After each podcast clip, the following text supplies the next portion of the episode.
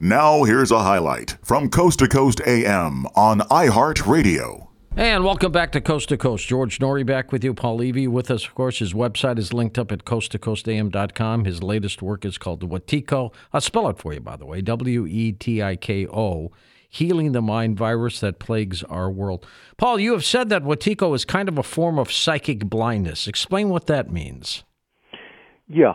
Well, it's the sort of thing where because it works through the unconscious and through the projective tendencies of the mind, you know, we'll project onto the waking inkblot in such a way that instantaneously whatever however we interpret the universe or our projections will then get reflected back to us in such a way that we then become entranced thinking that what we're seeing objectively exists separate from us.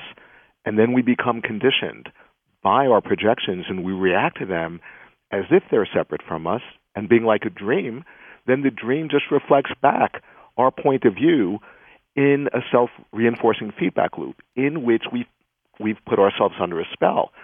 That's the blindness. You see, what Wetiko does, it has no creativity at all, but it's a master impersonator. So it puts us on.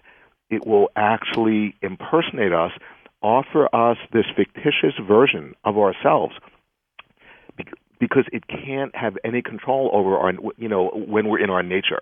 When we actually remember who we are it has no control over us so it'll create a simulation of ourselves this fictitious identity.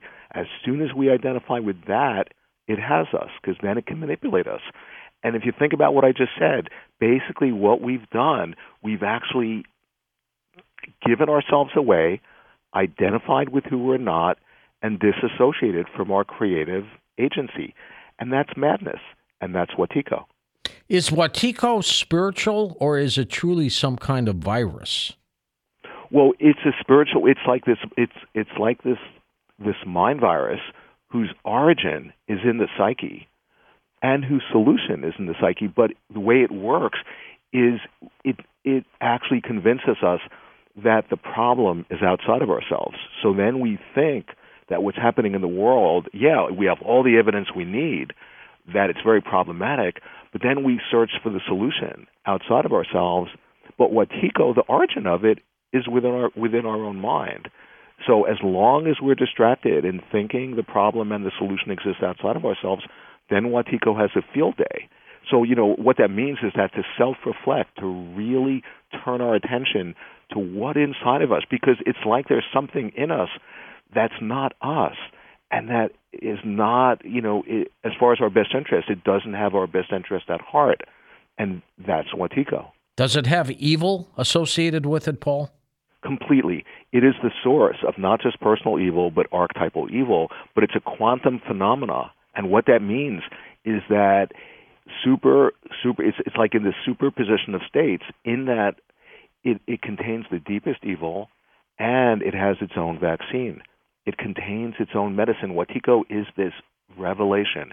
It's teaching us everything we know we need to know about who we are.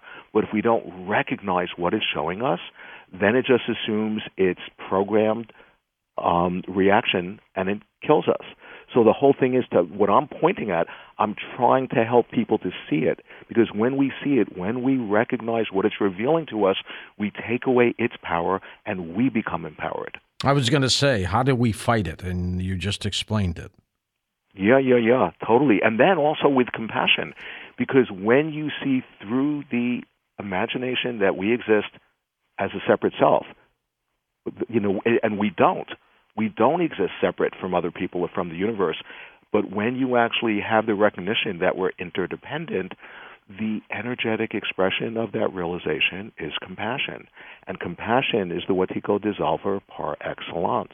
Paul, aren't there, there some people who are very good at this, who can use Wetiko to manipulate minds, and they use it for their own self interests? Oh, totally. I mean, we see that just you know, in the greater body politic, whether it's in the mainstream media, um, you know, because one way of describing Wetiko, it, it exploits people. So when we become victim, the Wetiko virus exploits us. But when we're possessed by it, we're in a position to potentially exploit other people. And um, because you know there are people who at any given moment are possessed by it, but if we think that they have it and we don't, then we've fallen under its spell because it feeds off of separation. Is it infectious? Oh, it's totally contagious. I mean, that's why there's a collective psychosis going on. It's amazing to me that it's not headline in every newspaper around the world that, oh, by the way, our species has fallen into a collective psychosis because people who are aff- afflicted with Wetiko, they then get into alignment with other people who have the same, really the same sort of pathology, and they get into this alignment where they reinforce each other's madness, and that's contagious, and that feeds the collective psychosis. Here's my other concern too, Paul. What about our children? I mean, you're an adult, I'm an adult. We've got the ability to battle Wetiko, fight it off. You did. A lot of people can do this. What about our children, though, who are getting this constant bombardment of this? Yeah, well, you know, kids are so suggestible and open to how the how the adults behave and and how they live.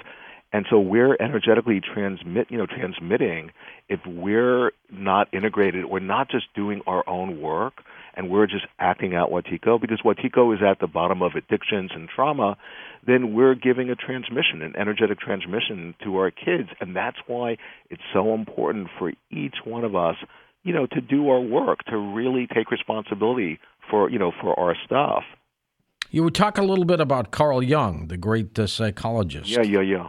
Tell us about his involvement with this. Yeah, well, he, you know, I mean, when I found his work, it saved my life because it, it gave me context for understanding what I was going through. Uh-huh. But he was completely turned on to Wetiko. He just didn't have the name for it. And he kept on calling it these different names, but the one name he called it the most was totalitarian psychosis.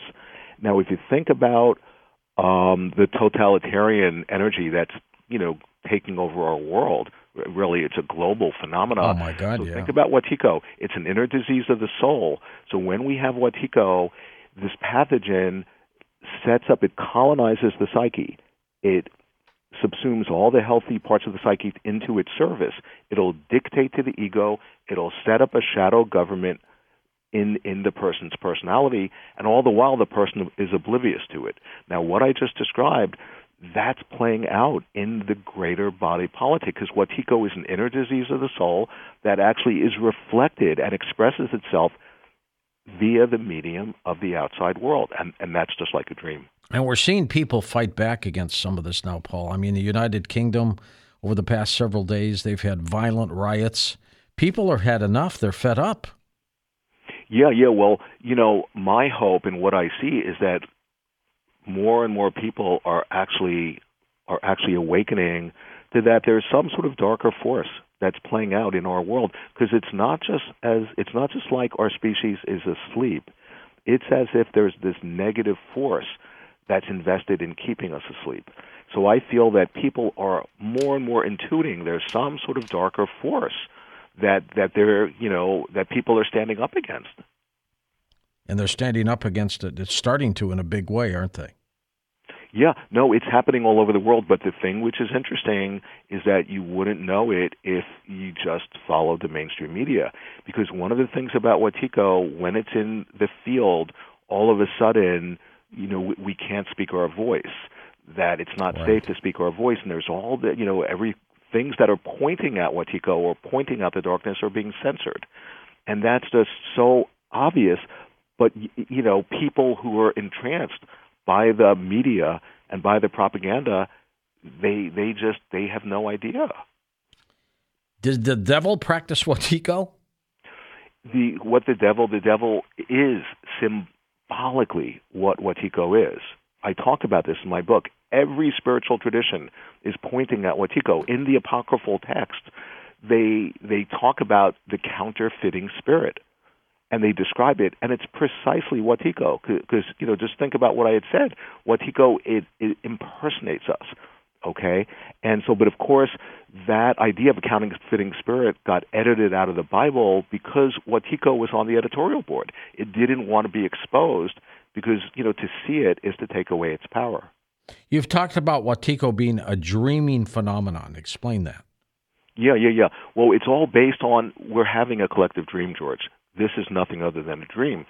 And to the extent we're unconscious, if it's a dream, Paul, it's a it's a nightmare, isn't it? Well, no, it's a total nightmare, but encoded in the nightmare, it's potentially helping us to wake up to who we are. Because when we're unconscious, just as an individual, what happens? You know, the unconscious, it compensates. It will send us symbols in our dreams to help us to wake up. And that's exactly, you know, when I'll say Wetiko is a dreaming phenomena, it's like, yeah, we are collectively unconscious in a certain way, so we have literally and symbolically dreamed up Wetiko in our world to reflect back our level of unconsciousness. This is what I mean when I say it's a revelation. It's actually, if Wetiko didn't exist, we would have to invent it. It's helping to catalyze the evolution of our species. In a good way?